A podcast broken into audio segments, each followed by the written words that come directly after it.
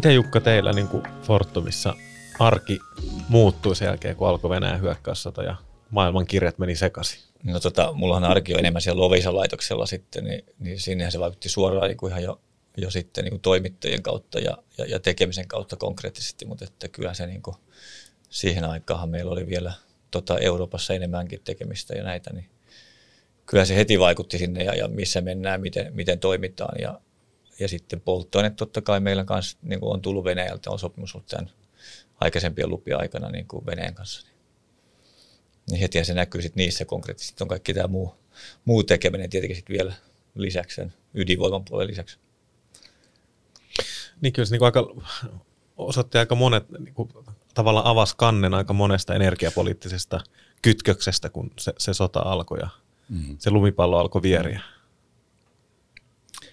Niin, siinä tavallaan niin kuin paljastui sellainen riippuvuus, josta ei oikeastaan koskaan oltu kauheasti puhuttu tai oltiin aina ajateltu, että, että tässä tämmöinen siirtymä irti fossiilienergiasta on niin kuin aika tasasta. Ja se on Suomenkin energiapolitiikassa on ollut aina se tavoite vähentää tuontiriippuvuutta, vähentää fossiiliriippuvuutta. Ja se on niin kuin pikkuhiljaa mennytkin siihen suuntaan, mutta sitten kun se pannaan niin kuin kerrasta poikki, niin tavallaan yhden maan suunnasta totta kai sitä hankittiin sitten hiiltä ja öljyä niin kuin muista maista ja kaasuakin sitten lopulta, mutta kyllä se niin kuin energiajärjestelmän muutokset on aina, aina sanottu, että ne kestää niin kuin kymmeniä vuosia, niin sitten kun ne tapahtuukin kahdessa kuukaudessa, niin on, on se aika, aika monen shokki.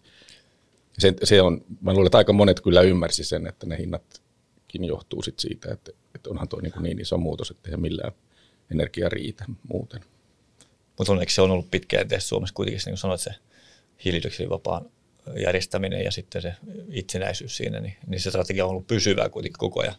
Että eihän me niin kuin olla sillä niin kuin oltu, oltu niin kuin heikon lenkki tässä ollenkaan mun mielestä. Että, mm. et, et, et, tosi, tosi nopeasti tuli tämä muutos. Ja se oli varmaan se shokki siinä enemmänkin se, että se muutosnopeus oli niin suuri. Joo, ja se on totta, että siis jos se olisi tapahtunut tämä sama asia 10-15 vuotta mm. aikaisemmin, niin me oltaisiin oltu aivan liemessä. Et nyt oltiin ehditty sitä siirtymää tehdä jo niin pitkälle, että selvittiin näinkin hyvin. Niin se on kyllä aika tärkeä pointti, että, että tavallaan pintapuolisesti ajateltuna puhutaan energiamurroksesta nyt, mutta siis se on ollut, niin kuin Jukka sanoi, että se on ollut käynnissä jo pitkän aikaa, että, ja se on tavallaan ollut avain siinä, että me ollaan pystytty sopeutumaan tähän, mutta että avaatko vähän sitä, että miten se on sun niin kuin näkökulmasta edennyt se energiamurros Suomessa kauan ennen Venäjän hyökkäyssota ja näitä globaaleja kriisejä? No, tavallaan se iso murros on ollut tämä ilmastopolitiikka, mitä on sitten energiajärjestelmään kohdistunut sitten sääntelyä tämän ilmasto, ilmastoasian vuoksi. Ja niinhän pitääkin olla, koska ilma, energian käyttö ja tuotanto on ilmastonmuutoksen kannalta se keskeisin, keskeisin kysymys. Ja se alkoi silloin konkretisoitua sitten, kun EUssa otettiin tämä EUn päästökauppajärjestelmä käyttöön. Silloin tapahtui sellainen asia, että oli, kaikki oli jo puhunut pitkään siitä, että pitää vähentää ja muuta, mutta se oli vähän niin kuin ympäristöjohtajien asia. Sitten kun sille hiilidioksidipäästölle tuli rahallinen arvo, niin se siirtyi heti sieltä ympäristöjohtajien pöydiltä sinne toimitusjohtajien ja hallitusten pöydille ja alkoi vaikuttaa näiden yhtiöiden strategiaan. Että pystyttiin näkemään, että okei, tällä on joku hinta, se tulee olemaan ole jatkossakin se hinta, ja nyt meidän täytyy ruveta muuttaa niin kuin investointeja. Ja tämä tapahtui siis, tämä alkoi 2005 tämä päästökauppa. Ja sitten 2010-luvulla tavallaan niitä investointeja paljon tehtiin, jotka silloin niin kuin jo suunnittelu lähti liikkeelle kellä missäkin vaiheessa, mutta 2010-luvulla on niin kuin viety tosi paljon eteenpäin. Meillä on päästöt paljon enemmän kuin puolittunut sähkön tuotannossa ja kaukolämmön tuotannossakin suunnilleen puolittunut siinä aikana.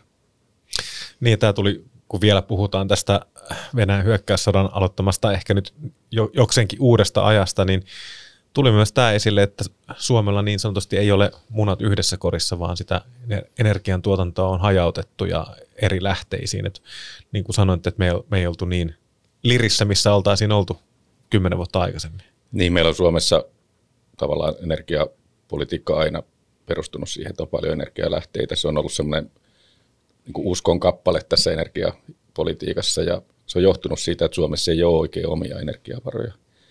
meillä on vähän vesivoimaa ja sitten meillä on tietysti näitä bioenergiamahdollisuuksia, mutta kun ei ole öljyä, ei ole hiiltä, ei ole kaasua, niin, niin sitten on ajateltu, että, että me ollaan pulassa, kun me ollaan täällä vähän niin kuin saari Euroopassa täällä nurkassa, niin, niin täytyy olla monipuolisesti rakennettu. Ja se kyllä auttoi tosi paljon just tässä kriisissä, että, että oli näitä erilaisia energialähteitä. Ja, ja jatkossakin minusta se on hyvä oppi tästä energiakriisistä, että, että ei, ei me varmaan nyt käytetä ihan tuulen ja auringon varaan pelkästään rakennetaan, että kyllä me varmaan tarvitaan ydinvoimaa ja bioenergiaa ja vesivoimaa ja, ja sitten kaikkia muita vaihtoehtoja siihen rinnalle. Niin ja kiinnostavaa, kun tässä luovitaan 2010-luvulta eteenpäin, niin miten ydinvoiman asemakin on muuttunut, että tänä päivänä olisi vaikea kuvitella, että se olisi hallitusten, hallituksen sisällä kynnyskysymys, joka johtaisi vaikka eroon, puolueen eroon. Niin ei, ei, ei varmaankaan tässä tilanteessa. Kyllä kannatus on nyt niin suuri koko kansassa ollut ja pitkäänkin tässä Suomessa. Että, ja varsinkin viime päivinä se on niin kuin, myös niin kuin ydinvoiman lisäämisen kannalta tullut kasvanut myöskin, että ei vaan olemassa olevan pysyminen. Nyt oli, siis meillähän on Suomessa ollut se tilanne jo pidempään, että kaikkien, jos kansalta kysytään, niin kaikkien puolueiden kannattajien enemmistö kannattaa niin kuin ydinvoimaa ja jopa sen lisäämistä. Ja, ja tota, nyt just tänään katoin, katoin, oli joku jakanut tämmöisiä kallustietoja Saksasta.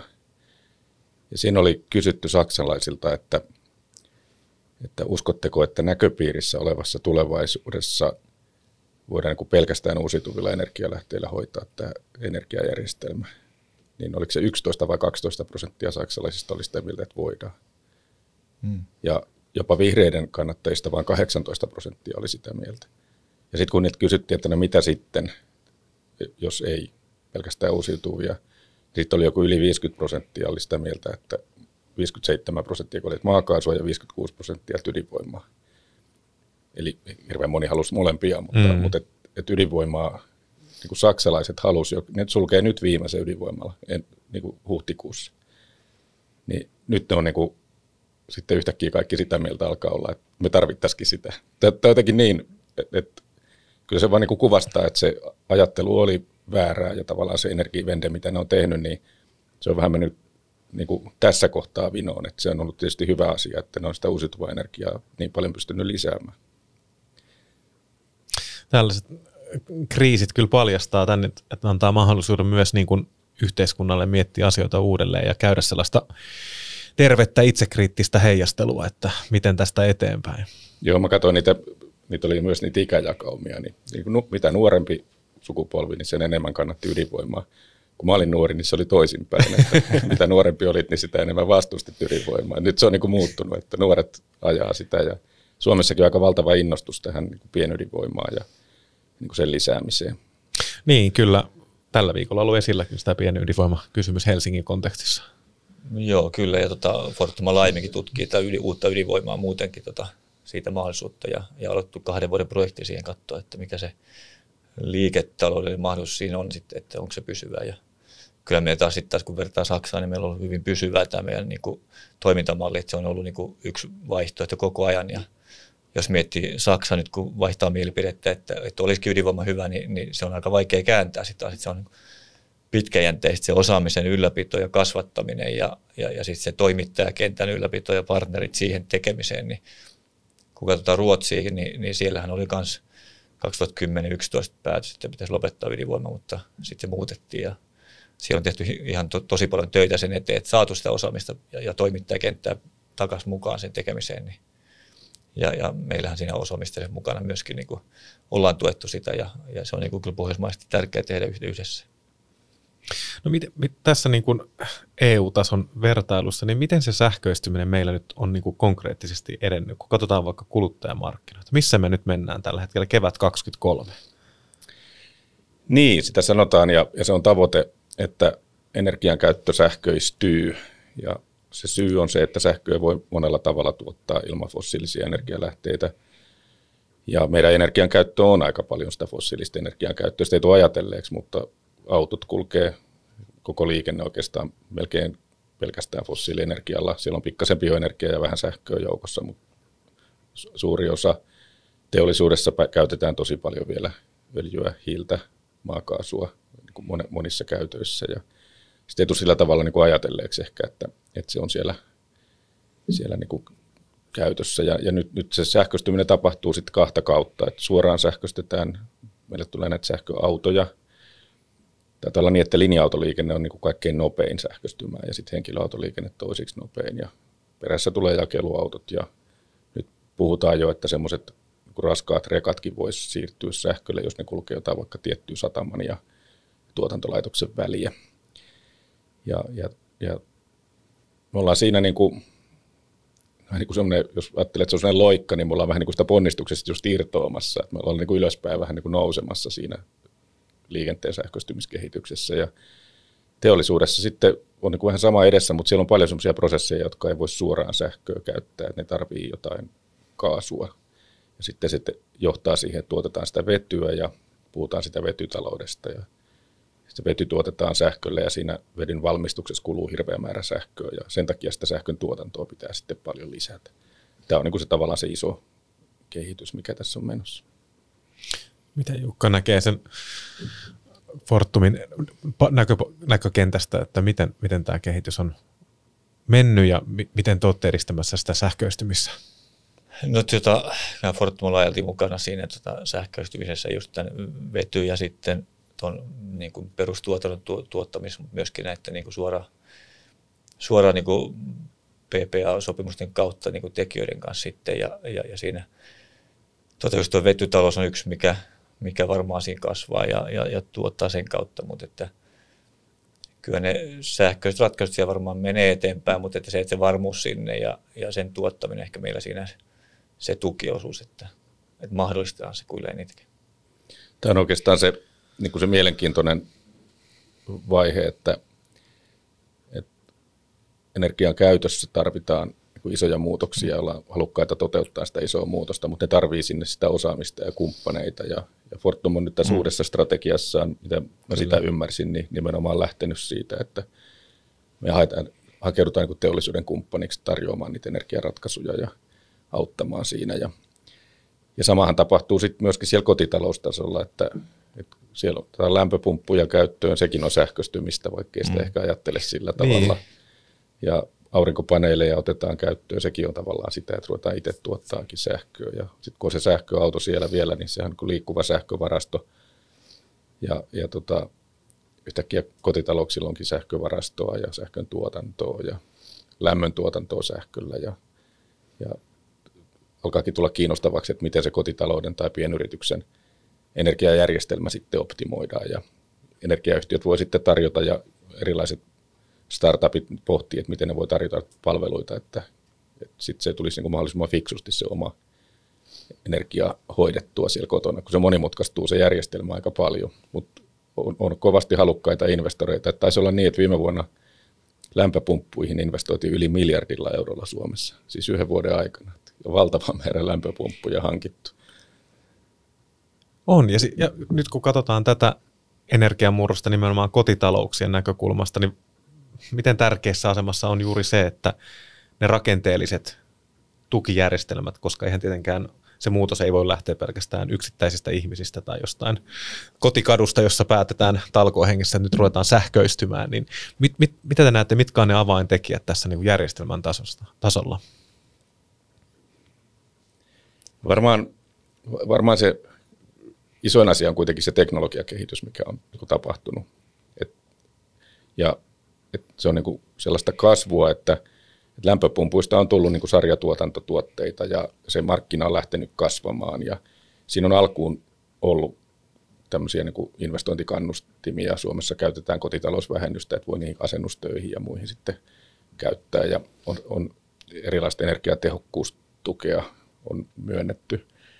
Vastaavasti sähköautot on vähän niin kuin samanlainen, että, että ensi alkuun on, on joku hankintatuki sähköautolle ja ja voidaan tukea sitten jotain taloyhtiöiden latauspaikkaratkaisuja jollain yhteiskunnan tuella. Mutta sitten kun se alkaa mennä riittävän pitkälle se muutos, niin se markkina, niin kun alkaa tulla isot volyymit, paljon toimijoita, ja niin sitten ei enää mitään järkeä yhteiskunnan rahoilla sitä tukea. Markkinat hoitaa sitä. Markkinat hoitaa sitten siitä eteenpäin. Aurinkopaneelit vähän niin kuin sama juttu, että se on niin kuin, siihen alkuun on vähän niin kuin investointitukia saatu ja, ja sitten ne poistuu, kun, kun se alkaa olla riittävän iso se liiketoiminta.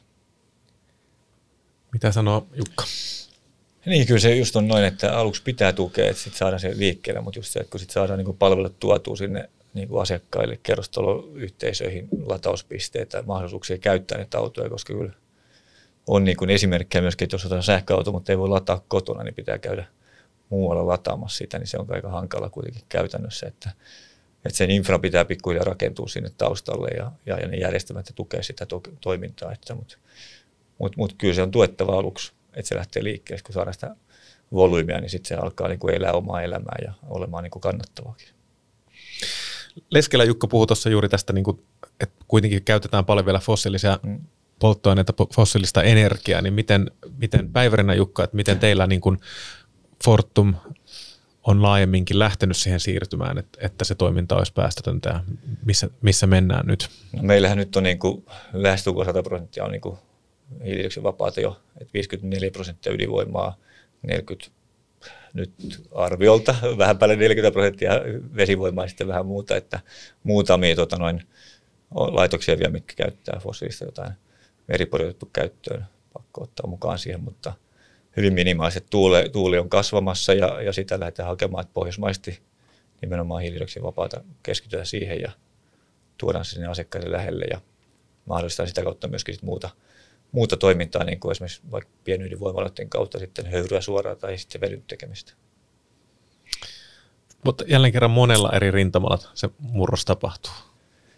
No kyllä se, kyllä se niin on pakko olla, koska ei se, ei se muuten, esimerkiksi verkko ei kestä sitä muuten, jos sinne vaan tulee pelkästään tuulta ja aurinkoa, niin, niin, niin hetkittäin se tarvii kuitenkin sitten säädettävän veden sinne tai joku muun ja nyt ydinvoimaa pohjalle. Ja, ja nythän Lovisakin on esimerkiksi mennyt mukaan jo taajuussääntö, että tavallaan se kaikkeen pitää tuottaa sinne se turvallinen ja varma sähkötuotanto ja yhteispelillähän se kokonaisuus saadaan pakettiin, koska ei se mikään, mikään tuotantomuoto ei yksinään sitä pysty kattamaan ja eikä kannata, niin kuin Kaima sanoi, niin, niin se, se niin eri lähteet ja eri tuonnit eri paikasta, niin on se varmuus kuitenkin tulevaisuuteen. Tässä tapahtui tavallaan sellainen, mä muistan, kun 2000-luvun alussa puhuttiin niin kuin hajautetusta energiantuotannosta, se oli sellainen iskusana, että energiantuotannon pitää hajautua ja joillakin oli sitten siinä näistä puhujista, ne oli semmoinen ajatus, että se tapahtuu niin, että kaikki tuottaa itse energiansa eikä tarvitse enää verkkoja. Ja nyt kun tämä energiamurros on mennyt eteenpäin, niin me tarvitaan niitä verkkoja enemmän kuin koskaan. Et kun siirrytään uusiutuvaan energiaan, niin sitä on tarjolla eri paikoissa eri aikaan. Ja sitten se pitää saada siirrettyä sinne kulutukseen. Ja, ja verkkoja pitää kehittää ja on kehitetty paljon, että, että on mahdollista sitten sitä itse tuottamansa sähköä myydä verkkoon ja, ja, ja tota, saadaan tosiaan nämä sähköautojen lataukset ja muut kuntoon ja saadaan tämä tuulivoimaa tulee valtavasti jossain kohtaa ja sitten niukasti jossain kohtaa, niin se pitää saada siirtymään. Ja myös lämpöverkot, kaupunkien kaukolämpöverkot on valtava resurssi meille, kun ne on tehty alun perin ihan muuta tarkoitusta varten, eli on niin kuin syötetty, tuotettu lämpöä isossa laitoksessa ja syötetty sitä niin kuin asiakkaille sitten lämpimän veden myötä. Niin nyt siitä on tullutkin tämmöinen alusta, energia-alusta, että hukkalämpöjä hyödynnetään eri kohteista ja rakennetaan tämmöisiä hajautettuja lämmöntuotantoja, mutta ne tarvii sen verkon, koska ei, ei hukkalämpöä voi hyödyntää, ellei sitä saa siirrettyä sieltä pois, sieltä mistä se syntyy ja siirrettyä jollekin asiakkaalle toiseen paikkaan. Ja tämä on oikeastaan semmoinen asia, että sitä tuntuu, että ei vielä ihan päätöksenteossa oivallettu. Että ajatellaan, että se verkko on siellä ikään kuin itsestään, mutta, mutta se verkko on just se, mitä tässä nyt pitäisi oikeastaan eniten kehittää ja, ja sitten se markkina, että se ää, lämpö ja sähkö pelaa niin kuin yhteen ja teollisuuden energiatarpeet – ja voidaan niin kuin se vaihtelevasti tuotettu tuuli ja aurinko hyödyntää mahdollisimman hyvin tässä järjestelmässä. Niin, eli siis näin niin kuin maalikon käsitteen, niin että kun energian lähteet moninaistuu entisestään päästöttömistä lähteistä, ja Fingrid on arvioinut, että oliko se 2035 mennessä sähkön kulutus tuplaantuu Suomessa yksinomaan jo ihan sähkön näkökulmasta, niin siinä on aika valtavasti painetta niin kuin sille uudistamiselle, että kestääkö se verkko sitten, niin kuin kantaverkko, tätä mullistusta. Niin, se on siellä kantaverkkotasolla isossa siirrossa, se on, se on niin kuin myös niin kuin valtava, että ei me monta vuotta siihen, niin meillä niin kuin yhden päivän sisällä pelkästään tuulivoimatuotanto voi vaihdella niin paljon kuin koko Suomen kulutus sinä päivänä on. Ja silloin se pitää se sähkö saada siirtymään välillä poispäin jostakin ja hetken päästä taas siihen suuntaan takaisin. Ja, ja se tulee olla aika, aika niin kuin varmastikin haastavaa, mutta se tapahtuu myös siellä niin kuin ihan jakeluverkkotasollakin. Ajatellaan sitä, että meillä oli tässä koronapandemia ja ihmiset oppi tekee etätöitä ja nyt ne tässä sama, sen rinnalla sitten hankkii niitä sähköautojansa ja aurinkopaneeleita ja lämpöpumppuja ja, ja meillä on niin kuin tavallaan tämmöinen uusi sähköstäminen yhteiskunnassa tapahtumassa, että, että joka paikkaan, kaikkien koteihin, kaikkien mökeille pitää viedä semmoinen sähkö, että se on säältä varmaa ja että se pystyy niin kuin siellä toisessa päässä pystyy olemaan ne latauspisteet ja aurinkopaneelit. Niitä pitää vahvistaa niitä verkkoja. Ja tämä on oikeastaan semmoinen, mä jonkun verran, verran tota, käynyt näiden energiayhtiöiden vuosijuhlissa. Meillä on aina semmoisia, että on satavuotias joku sähköyhtiö tai 80-vuotias. Ja sitten mä aina lueskellut vähän niitä selailu niiden. Niin se on itse asiassa ollut aika mahtava projekti aikana, kun Suomi on sähköstetty. Sehän on vapauttanut ihmiset siis tekemästä semmoista työtä, mitä ennen tehtiin tosi paljon. Se vapautti siis kaikki syrjäkylien ihmiset niin opiskelemaan, että ne voi lähteä sieltä pois, ei tarvitse koko ajan sitä työtä tekemässä. Se on naisten tasa-arvon kannalta ollut ihan tosi tärkeä asia. Ja meillä on oikeastaan nyt vähän samanlainen projekti menossa, että me sähköistetään tämä maa tietyllä tavalla uudestaan. Ja ainakin itse mä pidän tärkeänä, että se viedään niin kuin kaikkiin paikkoihin, että ei pelkästään kaupunkeihin se hyvä sähköverkko, vaan se on myöskin siellä syrjäseuduilla ja tarjoaa mahdollisuuden ihmisille elää niin kuin nykyaikaista elämää samalla tavalla kuin aikanaan sähköistettiin. Se oli valtava asia, kun saatiin, saatiin tota jääkaapit ja valot ja sitten aikanaan telkkarit ja semmoiset, niin mu- muuttanut aika lailla elämää. Mutta onko sinussa semmoinen vähän ero tämän päivän sähköistyksen, kun ennen se tehtiin, niin kuin, että tuli tuotanto ja tuli kulutus, mutta nyt se on niin kuin semmoinen systeemi, mikä elää, että se on niin kuin molempiin suuntiin ja ne pitää niin kuin sykkiä yhdessä. Että vaan se, mikä just Fingridin huoli siinä, että onko tuotantoa vai onko kulutusta ja pitääkö tiputtaa kulutusta tai muuta. Että se systeemi tavallaan pystyy elämään yhdessä ja, ja varmaan yhteiskunta muutenkin on semmoinen systeemi, mikä, mikä on muuttunut siitä niin kuin vanhasta hierarkista ylhäältä alaspäin käskyjä, niin nyt se on kuitenkin semmoinen systeemi ihmisetkin. Niin samalla tämä lämpö- ja, ja energiaverkko muutenkin niin on vastaava, että pitää olla joustoa siellä kulutuspäässä, pitää olla joustoa tuotantopäässä ja pitää olla sitä dynamiikkaa siinä välissä, että pystyy sen hallitsemaan. Ja kuitenkin joku tukemassa sitä tekemistä ja, ja ratkaisuja luomassa niin kuin, ja, ja, ja sitä kautta niin kuin, löytyy niitä lämpövarastoja, kaukolämpöverkosta uutta toimintaa sitä kautta ja hukkalämpöä datakeskuksista kerätään sinne ja tavallaan ollaan niin energiatehokkaampia samalla, mutta, mutta dynaamisempia. Niin, että se myös mahdollistaa sen osallistumisen tähän järjestelmään, mm. että, että sä voit olla tuottamassa sitä sähköä ja, ja tota, tosiaankin latailemassa mm. sitä sähköautoa ja tarvittaessa sitten vaikka syöttää sieltä autosta sitä sähköä sinne omaan kotitalouteen. Kyllä nämä varmasti kehittyy vielä niin kuin monella tavalla ja meillä on monta, monta niin kuin ratkomatontakin asiaa tässä vielä, että tämä järjestelmä muuttuu niin erilaiseksi. Jotkut ajatteli aikanaan, ja varmaan itsekin ajatellut niin, että, että energiajärjestelmän muutos on sitä, että hiili vaihdetaan tuuleen.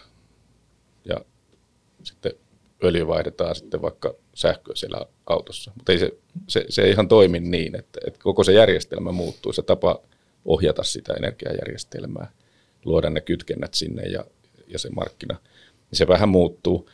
Ja sen pitäisi tapahtua niin, että ihmisten ei tarvitsisi vaivata sillä niin kuin päätänsä. Ja, se on tavallaan se iso haaste, että minkälaisia palveluita ja mahdollisuuksia ihmisille sitten pystytään rakentamaan. Ja Mielestäni on mahtavaa. Insinööreille on paljon töitä ja, ja tota, erilaisille tuotekehittelijöille. Että muutenhan olisi korkeakoulut ihan joutavia, ellei meillä olisi tämmöisiä niin kuin mielenkiintoisia haasteita edessä. Niin onneksi ollaan insinöörikansa, muuten oltaisiin lirissä. kyllä, kyllä. Mutta eikö tässäkin tavalla on nyt se, että me ollaan tämän toi kukaan tapahtunut pikkuhiljaa, mutta se kriisin vaiheessa niin kuin vaan niin kuin ryöpsähti päälle ja sitten se tuli niin kuin tavallaan kriisiksi, koska se oli niin nopea muutos ja, ja ihmiset ei niin kuin päässyt mukautumaan pikkuhiljaa jos ajatellaan, että paniikki tuli talvesta, kun oli suora sähkölämmitteiset talot, niin kuin, että pikkuhiljaa se on kukaan mennyt siihen, että on lämpöpumppuja tosiaan ostettu ja, mm. ja rakennettu maalämpööljyn sijaan ja muuta, niin kotitalouksissakin. Et, et, tota, kai se muutosnopeus on jos ongelma enemmän.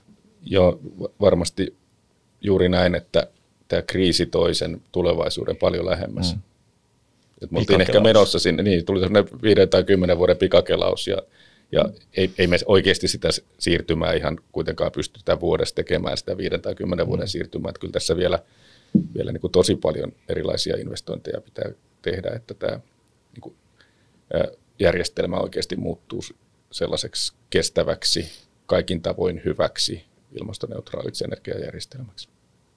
Mutta toi tavallaan, että jos vähän karrikoidaan, että mulla on ollut tämmöisiä passiivisia, sähkö tulee, ruoka tulee kaupasta ja sähkö tulee pistorasiasta kuluttajia. Ja sitten tuli tämä disruptio, Venäjän hyökkäyssota ja yhtäkkiä alkaa näkyä tämmöisiä 9 prosentin kulutuspudotuksia. Ja ihmiset tulee tietoisemmiksi siitä, että sähköhinta nousee, meidän pitää alkaa olla aktiivisempia sähkön käyttäjät. Meidän tavallaan niin kuin voinko näin hienosti runoilla, että koko suhde, niin kuin vuorovaikutus energian kanssa on niin kuin tätä kautta mullistuksessa. Olkoonkin, että se on tosi ikävän syyn takia niin kuin sodan, sodan kautta, mutta että tämä jossain määrin tulevaisuuteen katsoessa, niin, niin kuin, voiko tämä olla jonkinlainen niin kuin positiivinen murros tässä ihmisen matkassa? No on tässä sellainen, sellainen niin kuin iso mahdollisuus tämän, tämän kriisin aikana. Tämä on ollut tosi, tosi ikävä ja hankala kriisi ja, ja tota, ää, en, en mä nyt itse todellakaan olisi toivonut, enkä, enkä pidä hyvänä, että, te, että tavallaan ihmiset opetetaan energia-asioissa tämmöisen valtavan hinnan kautta ja niin kuin hädän, hädän kautta. Mm.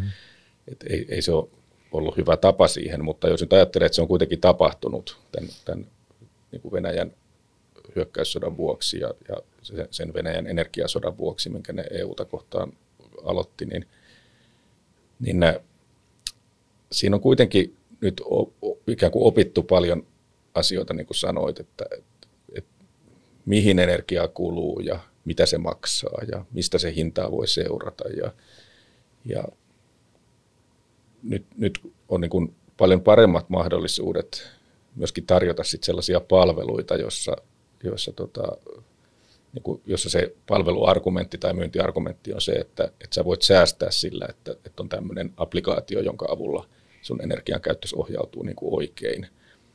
Jos energia on hyvin halpaa, ja, niin ei kukaan jaksa kuunnella sellaista myyntipuhetta edes.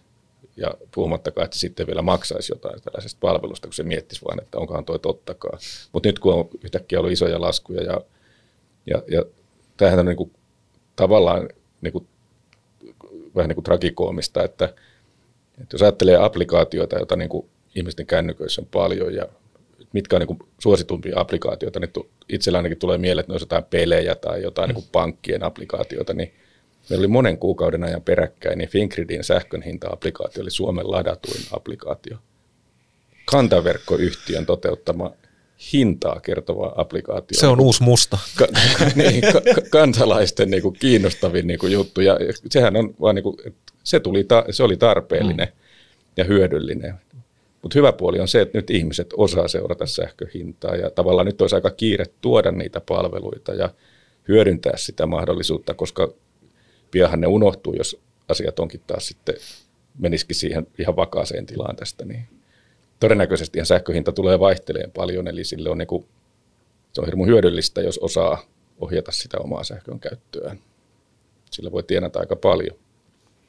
Niin ihan on sitten yksilötasolla tai ihan yrittäjätasollakin, mikä on niin. ollut hyvin keskeistä tässä mu- murroksessa. Lataat sähköautoa tai jos sulla on joku yritys, jossa on jotain prosesseja, joka kuluttaa paljon sähköä, niin miten sä niitä käyttöä ajotat ja ohjaat, niin sillä voi olla tosi isoja merkityksiä sitten tulevaisuudessa, kun se välillä se sähkö maksaa vain sadasosan siitä, mitä hetken päästä. Minä voin vaimoni kanssa olla vietetty monia hienoja hetkiä, kun ollaan seurattu sähkön hinta nyt kuulen, niin Kaiholla muistelen niitä nytkin tässä studiossa. Mutta odotan, niitä tulee vielä paljon, kun me sitä har- yhteinen harrastus saatiin tässä.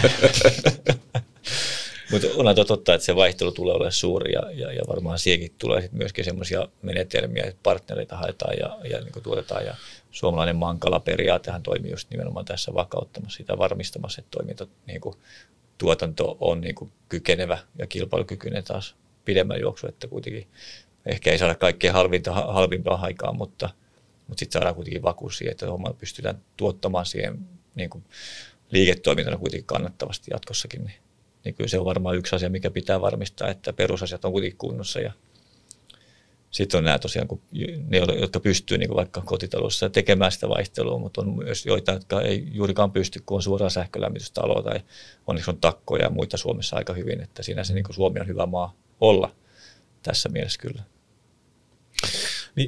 Leskelä Jukka toi hienosti esiin tuon äsken, että ihan päättäjätasollakin ollaan käyty tätä tällaista fossiilinen mm. tuulivoima-keskustelua, ja se on ollut se jossain määrin typistetty energiamurroskeskustelu, mutta niin kuin tuossa hienosti toit aikaisemmin esille sitä, että kyse on aivan, aivan että se koko järjestelmä menee uusiksi ja ei, ei voida mennä enää yksisuuntaisesti, niin, niin minkälaisista niin kuin investoinneista tässä nyt puhutaan? Voidaanko niin kuin niitä arvioida, kun sanoit, että paljon on vielä tehtävänä ja sitten taas toisaalta tuulivoimaan liittyy niin hirveästi sitä epävarmuutta ja on, on piikkejä ja täysiä niin kuin suvantovaiheita? No tavallaan se nykyisen energian käytön, vaikka sähkön käytön tuotanto, niin se, se on jo oikeastaan tehty päästöttömäksi ja se ei niin kuin kauheasti enää tarvisi. Et nyt me ollaan siirrytty siitä energian tuotannon pohtimisesta, ja, ja, joka on ollut se poliitikkojenkin ykkösasia ja se aiheuttaa just sen, sitä ilmastonmuutosta niin eniten on aiheuttanut. Mutta nyt kun ne tuotannon päästöt on saatu hyvin alas, niin nyt on sitten se seuraava askel on sitten se energian käytön, teollisen energian käytön, liikenteen energian käytön, maatalouden työkoneiden päästöjen vähentäminen. Ja siinä me ollaan vielä vähän niin kuin alkumetreillä. Ja, ja nyt se näyttää siltä, että se niin iso muutos siellä tulee olemaan sitten se vety. Sillä tulee olemaan aika iso rooli siellä teollisuudessa. Ja se tarvii aika paljon sitä lisäsähkön tuotantoa. Sä itse puhuit tuossa jostain arviosta, että reilun kymmenen vuoden päästä voisi jo kaksinkertaistua sähkön käyttö. Se riippuu ihan siitä, kuinka paljon sitä vetytaloutta sit saadaan aikaan ja, ja miten se lähtee kehittymään. Mut siihen me tarvitaan merituulivoimaa, se tulee olla ihan keskeisessä roolissa. Ja tätä tuulivoimaa tullaan rakentamaan maalle paljon lisää vielä. Sitten meillä varmasti tulee näitä teollisia kohteita, jossa se pienydinvoima on tosi kiinnostava, koska se pystyy tuottamaan tasaisesti sähköä siihen vedyn tuotantoon tai siihen prosessiin. Ja myöskin monet kaupungit on kiinnostunut kaukolämpöydinvoimasta, että voitaisiin välttää sitten polttoaineiden käyttö, koska tuntuu siltä, että niin polttoaineiden käyttöä ei katsota hyvällä kovin pitkään tai vaan niin semmoiset ajatukset siitä, että kaikki bioenergiaa ei katsota uusiutuvaksi tai sitten ruvettaisiin vaikka verottamaan, niin sitten ruvetaan jo miettimään sitä seuraavaa askelta. Ja tähän järjestelmään tarvitaan sitten vielä johonkin kohtaan varastoja. Ja me ei varmaan ihan kaik- kaikkea tiedetä, että minkälaisia varastoja ne tulee olemaan. Varmasti lämpövarastoja, kaukolämpöjärjestelmiä nyt rakennetaan, mutta siihen ketjuun, missä tuotetaan vaihtelevasti, vaihtelevalla sähkön tuotannolla sähköä, niin kuin tuulivoimalla, ja sillä tuotetaan vetyä, ja sillä vedyllä tuotetaan sitten ehkä jotain toista kaasua, ja sitten sillä toisella kaasulla tehdään sitten jotain teollisia tuotteita tai, tai ajetaan autolla tai jotain. Niin jossain siinä ketjussa täytyy olla varastoja. Muuten se systeemi ei toimi. Ja se, että mihin kohtaan ne rakentuu ja kuka niitä pyörittää, niin se on, se on vielä vähän epäselvää. Ja sitten se, että mitä, se, mitä ne maksaa, se riippuu myöskin siitä, että rakennetaanko sähköakkuja vai rakennetaanko jotain, jotain tota metanolivarastoja. Mitä ajatuksia Päivärinä Jukalla herää? Niin kyllä se, on toi, se varastointi on iso juttu ja, ja, ja mitä niin kuin on niin kuin niitä on useita vaihtoehtoja, vety on niin kuin yksi, mikä on nyt isona kiilona, mutta että onhan Englannissakin sellaisia pumppulaitoksia, että kalli tai halpaan aika yli tuotannolla pumpataan vettä ylös ja, ja kallilla hinnalla sitten niin kuin tuotetaan se vesi sieltä alas, niin kuin tähän niin kuin oma pikku vesivoimalla siitä ja niin kuin pumpulla toimii. Ja sitten jos näitä pienydinvoimaloita, niin suoraan höyryä tuotantoa myöskin sitten voidaan miettiä näin. Niin.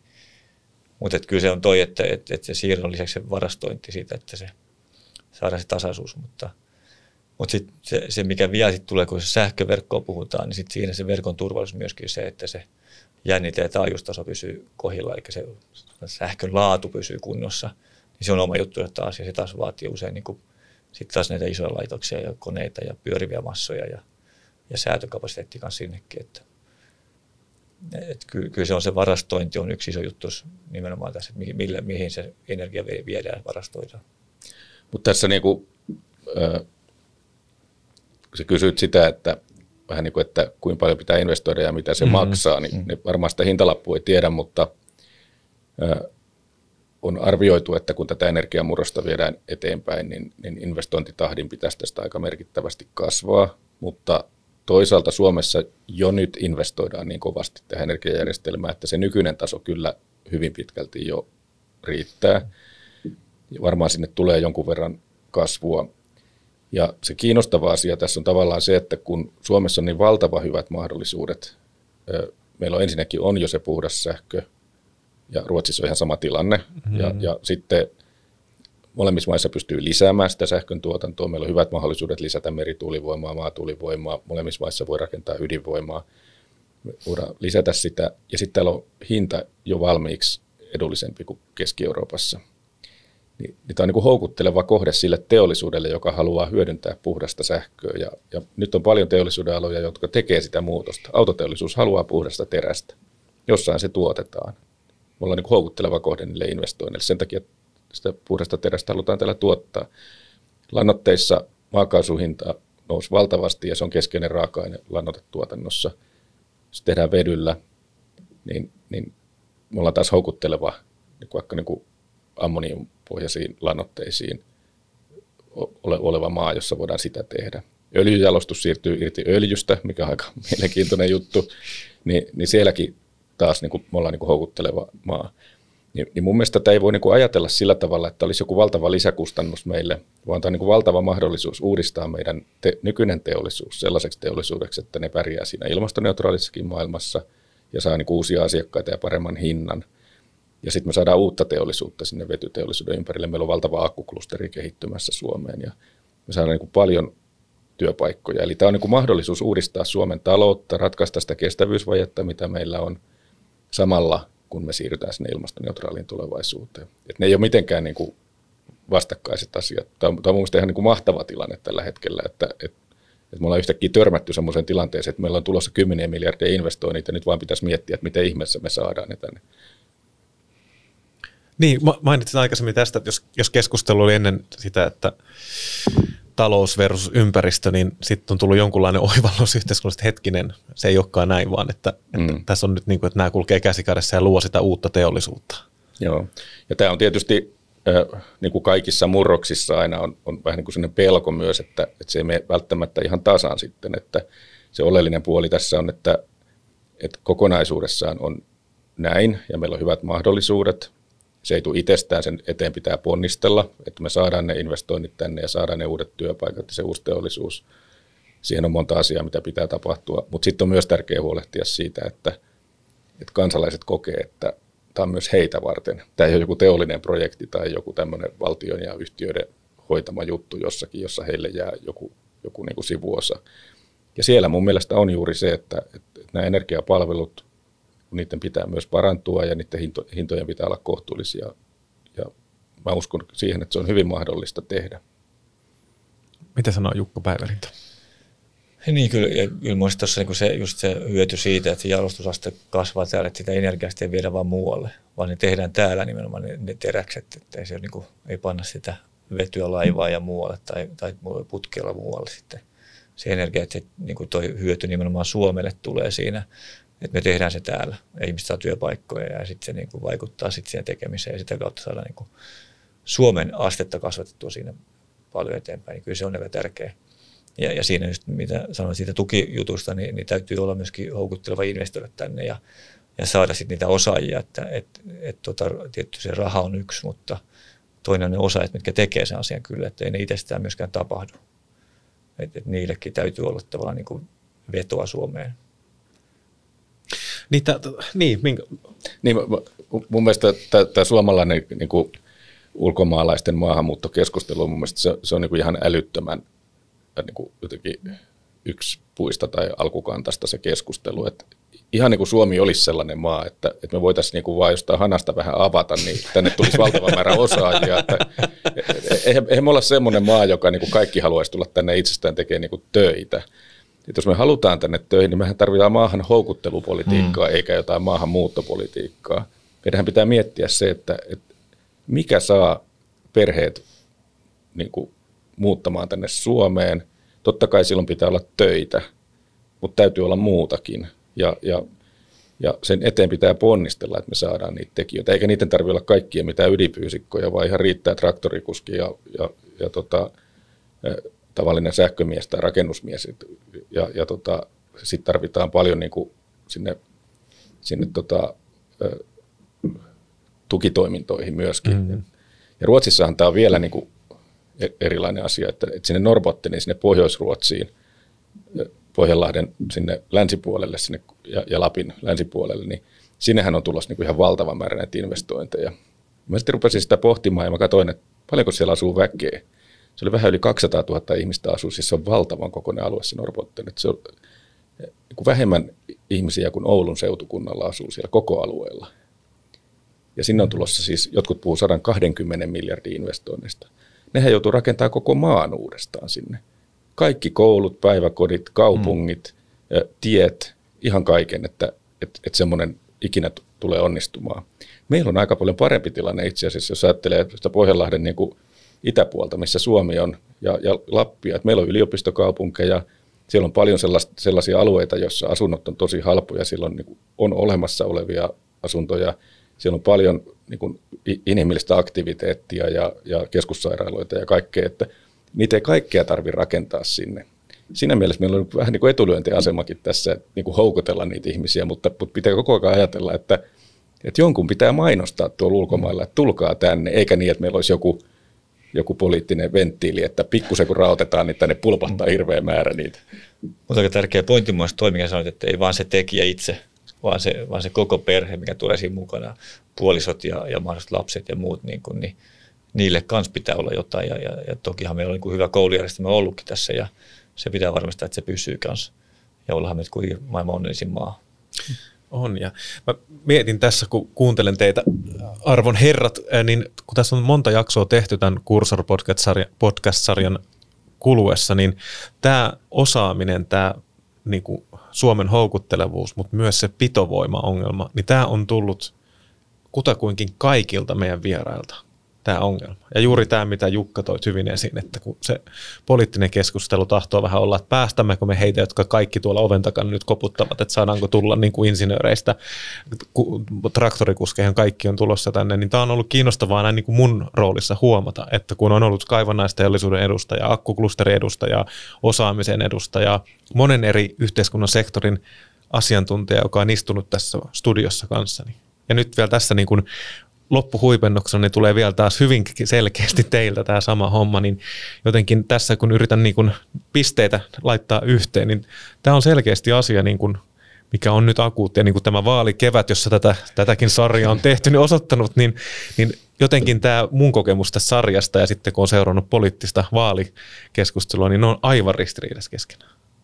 Joo, tämä on tietysti tämä niin yhteiskunnallisesti hankala aihe ja polarisoitunut aihe kuin maahanmuutto. Ja sitä käsitellään kauhean niin kuin jotenkin yhtenä terminä. Sehän on hirveän monenlainen ilmiö. Meillä on monenlaisia osaajia. Mutta tosiaan taas niin kuin katsellaan, että mitä tässä maassa tapahtuu. Ja tuossa taisi olla pari viikkoa sitten julkaistiin joku syntyvyystilasto Suomesta, niin siis meillä on ihan ylivoimaisesti pienimmät ikäluokat, mitä meillä on ollut mm. koskaan. Mm. Että jos me jotenkin halutaan tämä yhteiskunnan talous niin kasva, kasvuun ja, ja meidän hyvinvointi säilyttää.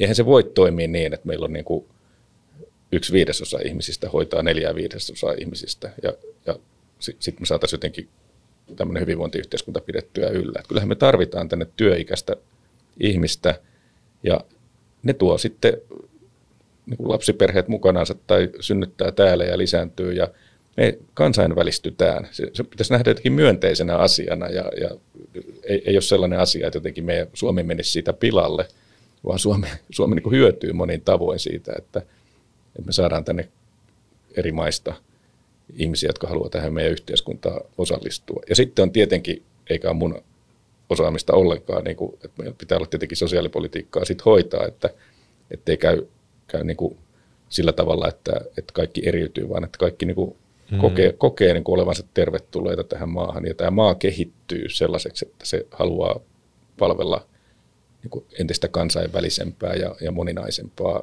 kansakuntaansa. Niin, kun me ollaan puhuttu tänään energiamurroksesta, niin nyt me ollaan tässä niin kuin yhteisen teeman äärellä. Tämä on tämmöinen hyvin lä- läpileikkaava inhimillinen murros, joka tapahtuu ja vaikuttaa kaikkeen. On sitten kyse sitten akkuklusterista tai energiamurroksesta tai vihreästä siirtymästä, niin me ollaan tämän asian äärellä koko ajan. Me ei päästä tätä ikään kuin pakoon.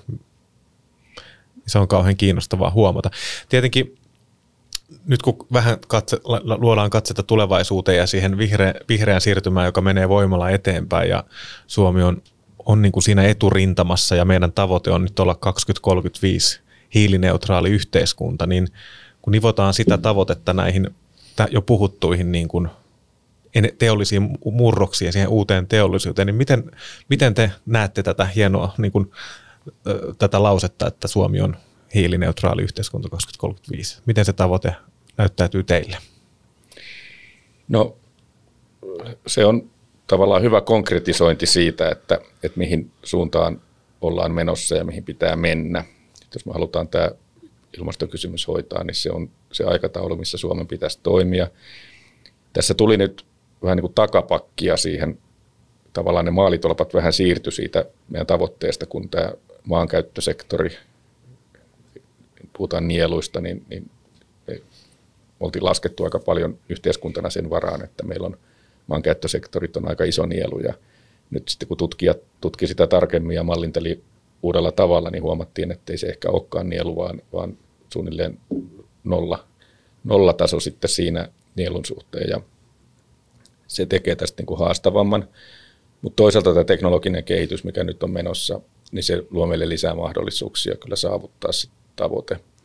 Ja tämä energiajärjestelmä ei ole tässä sinänsä se niin kuin ongelma, tämä nykyinen energian käyttö, sähkö, lämpöisen tuotanto, se kyllä hoituu siihen mennessä koko lailla ilmastoneutraaliksi, siinä, siinä ei ole mitään ongelmaa.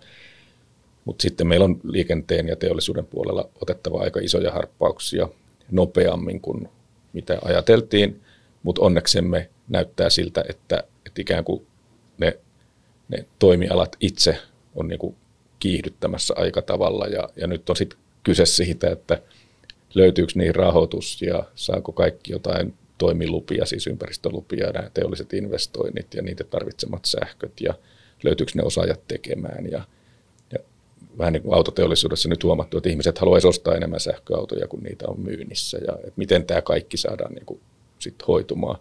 Mutta se on aika käytännöllistä sitten, että jos se tahtotila on jo olemassa ja, ja se näyttää fiksuimmalta ratkaisulta, niin, niin me tullaan siinä kyllä onnistumaan. Mutta kyllä se tiukaksi tuli nyt se tavoite ja seuraavalla hallituksella on niin kuin, aika paljon päätä raavittavana, että, että mit, mitä ne toimet on, millä me sitten vauhditetaan tätä päästöjen vähentämistä.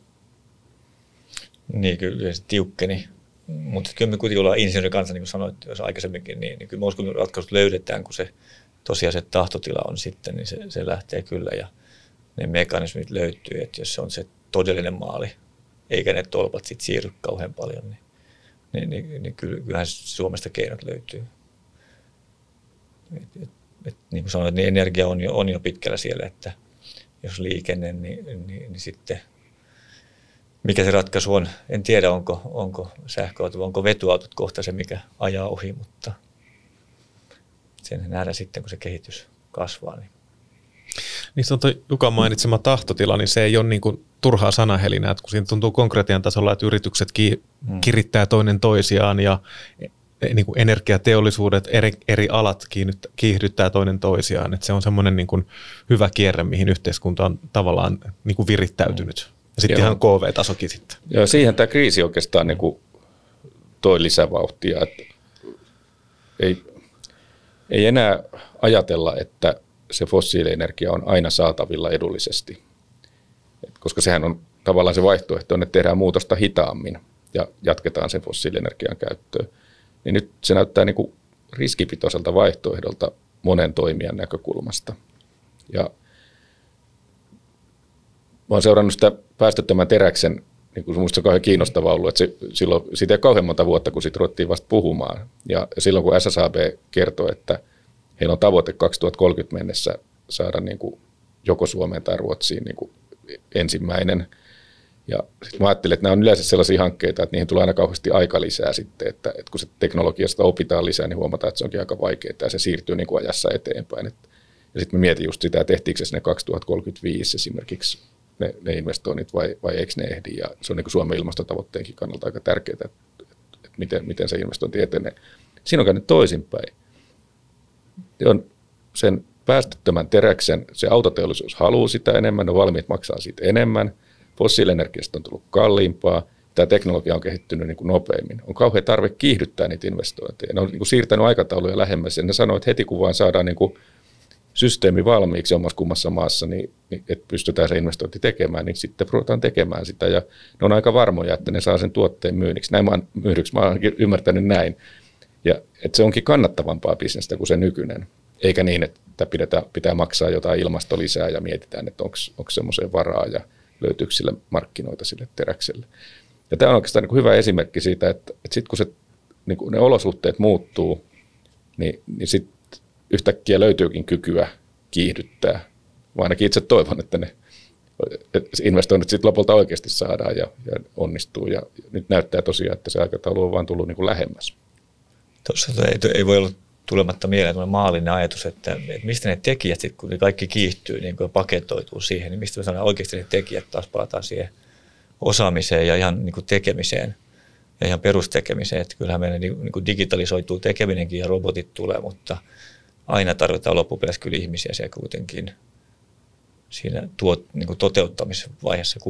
Ja sitten se voi olla siinä, että vaikka niin kuin olisi halu investoida, olisi asiakkaat ja tuote olisi niin kuin myytykin. Ja, mutta jos niitä ei saa oikeasti tehtyä, niin tehtaita muutoksia, ra, tuotantoa pystyyn tai muuta, niin, niin siinä on myös toinen pohdinta, että, että kun saadaan se prosessi menee oikein, niin Niitä on maailman tasolla niin kuin paljon haastavampi kysymys ja Euroopan tasolla kuin kuin yhden pienen mm. Suomen osalta. Et varmaan meille niin kuin Suomeen riittäisi kaikki nämä tekijät ja, mm. ja muut, mutta sitten, että jos sitä kaikki haluaa tehdä niin kuin yhtä aikaa, niin silloin tulee ongelmia. Samahan tulee näistä, ihan näistä mineraaleista, joita tarvitaan mm. sitten, sitten tähän sähköstymiseen, aurinkopaneeleihin, tuulivoimaloihin tai, tai autoakkuihin, niin, niin tavallaan ei kaivoksen perustaminen ole tullut kauhean paljon nopeammaksi tai, tai se mm. rikastaminen ja jalostaminen, että, että kyllä kaikessa niin kuin aikaviiveensä on, mutta, mutta meillä olisi nyt niin kuin Suomella aika hyvä paikka, kun me tullaan tästä energiakriisistä, ollaan tultu niin kuin nopeammin ulos kuin Keski-Eurooppa. Meillä on se puhdas sähkö, niitä investointeja olisi tänne tyrkyllä, että nyt pitäisi vain pelata ne kortit oikein, että meillä on niin kuin valtit, valtit käsissä ihan eri tavalla kuin mitä me ajateltiin pari-kolme vuotta sitten. Niin kun ollaan puhuttu tästä uudesta maailmasta Venäjän järkyttävän hyökkäyssodan jälkeen, niin esimerkiksi EU haluaa olla akkuteollisuudessa, kaivannaisteollisuudessa omavaraisempi eikä ole riippuvainen Kiinasta. Ja nämä uudet globaalit niin jännitteet vaikuttaa tähän, niin, niin tässä on tavallaan, niin kuin sanoit Jukka, vähän niin kuin H-hetki nyt käsissä monen, monen asian suhteen. Niin, meidän pitäisi nyt vaan niin kuin osoittaa tietyllä tavalla sille maailmalle, joka näitä investointipäätöksiä tekee, joko niitä rahoituspäätöksiä tai sitten ne yritykset, jotka sitten fyysisesti ne investoinnit tekee ja toteuttaa ja, ja niin kuin kantaa sen riskin, että, että me oikeasti halutaan ne. Ja se näkymä pitäisi luoda sitten kaikilla tavoilla. Mä en usko, että hirveitä niin kuin tukirahoja tarvitaan tai semmoisista tarvitsee niin kuin kauheasti vääntää. Että se on tämä muu ympäristö, että miten, tuot, miten tämä yhteiskunta pystyy niitä osaajia tuottamaan ja miten tämä, ne hallinnolliset menettelyt, mitkä aina liittyy kaikki ympäristövaikutusten arvioinnista, ympäristöluvista, niiden valituksista, kaavoituksista, että miten, ne saa, miten meillä riittää niin kuin viranomaisilla niin kuin vauhtia osaaminen sitten tehdä niitä. Ja sitten kun niistä ehkä jostain valitetaan, niin miten oikeusasteet pystyy ne käsittelemään. Ja miten me saadaan se, se putki sellaiseksi, että se toisaalta turvaa niin kuin kaikkien oikeudet, mutta on niin kuin tehokas. Ja nämä on ne asiat, millä sitten kilpaillaan niistä investoinneista. Ja se pitäisi niin kuin ymmärtää, että jos semmoinen asia, jossa niin kuin ne investorit jäisivät vaan odottamaan, ne etsii sen paikan, mihin ne haluaa ne investoinnit viedä. Ja nyt, jos me pystytään olemaan se kohde, niin me saadaan ne. Jos ei, ne menee muualle. Tämä on aika yksinkertainen homma. Ja sitten se on niin Suomen talouden kannalta kauhean iso ero, että saadaanko me niitä vai ei. Niin, tulkitsenko oikein, että tässä kun on sivuttu politiikkaa ja mennyttä tässä vaiheessa, kun tämä tulee ulos eetteristä, niin vaalit on jo takana ja uusi hallitus on kenties muodostunut, niin, niin tietynlaista niin kuin kauaskatseisuutta, pitkäjänteisyyttä vaadittaisiin nyt kaikilta, jotka on niin kuin osallisena päättävässä asemassa tässä energiamurroksessa. Niin, me pitäisi päästä tavallaan tästä kriisimoodista niin kuin ajatuksena pois. Et me, me ollaan nyt helposti, niin kuin muistellaan viime syksyä, kuinka, kuinka hinnat oli korkeat ja, ja oli niin kuin ikävää ja hankalaa ja vaikeaa. Ja jos, jos jäädään niin kuin niihin ajatuksiin pyörimään ja ratkaistaan niin kuin tässä ja nyt olevia juttuja kauheasti, niin, niin meillä jää niin kuin tämmöinen historiallinen investointimahdollisuus sitten hyödyntämättä. Et nyt pitäisi oikeasti katsoa sinne eteenpäin, luoda sitä tulevaisuutta ja hyvinvointia. Et se ei ole pelkästään se, että miten nyt joku valtion budjetin rahat tänä vuonna menee, vaan se on, se on se, että miten me se kasvu luodaan tähän maahan. Mutta ehkä myöskin sitten tuossa kriisistä voisi jättää päälle sen ratkaisukeskeisyyden. Mm. Tavallaan, että niin katsotaan, että mihin pitäisi mennä, okei, tehdään ne ratkaisut nyt, ja sitten ne on valmiina, kun pitää olla pöydällä se asia. Että, että ehkä se, se voisi jäädä tuosta kriisistä vielä päälle. Että. Niin, tämä suomalainen pragmatismi, Joo. mutta se vaatii sen, että ymmärretään se, että mitä pitää mm. tehdä, ja, ja että meillä on niin todellinen tarve tehdä jotain, niin. eikä sellainen, Kyllä. että me voidaan niin hautoa sitä ja miettiä ja Nimenomaan. siirtää jonnekin tulevaisuuteen. Niitä ja se katse pois kriisistä sinne tulevaisuuteen, mm. mutta mut se asento etunoja kuitenkin niin. päälle. Hienoa. Noihin sanoihin on kyllä hyvä päättää tämä erittäin kiinnostava keskustelu. Kiitoksia Juka, tämä on ollut, ollut aivan sangen mielenkiintoinen keskustelu. Kiitos. Kiitos. Työ jatkuu. Näin tehdään. Ja tämä Kursorin podcast-sarja päättyi näihin hienoihin ajatuksiin. Toivottavasti olette viihtynyt meidän seurassa ja jos ette ole nähnyt kaikkia jaksoja, niin menkääpä katsomaan ne saman tien. Me kenties tavataan hamassa tulevaisuudessa, mutta nyt me kiitetään täältä Kursorin porukan puolesta ja muistakaa yhdessä katsella sitä energiahinta nyt-appia. Se lähentää meitä toisiamme vasten ja se pitää mielen virkeänä. Kiitti, moro!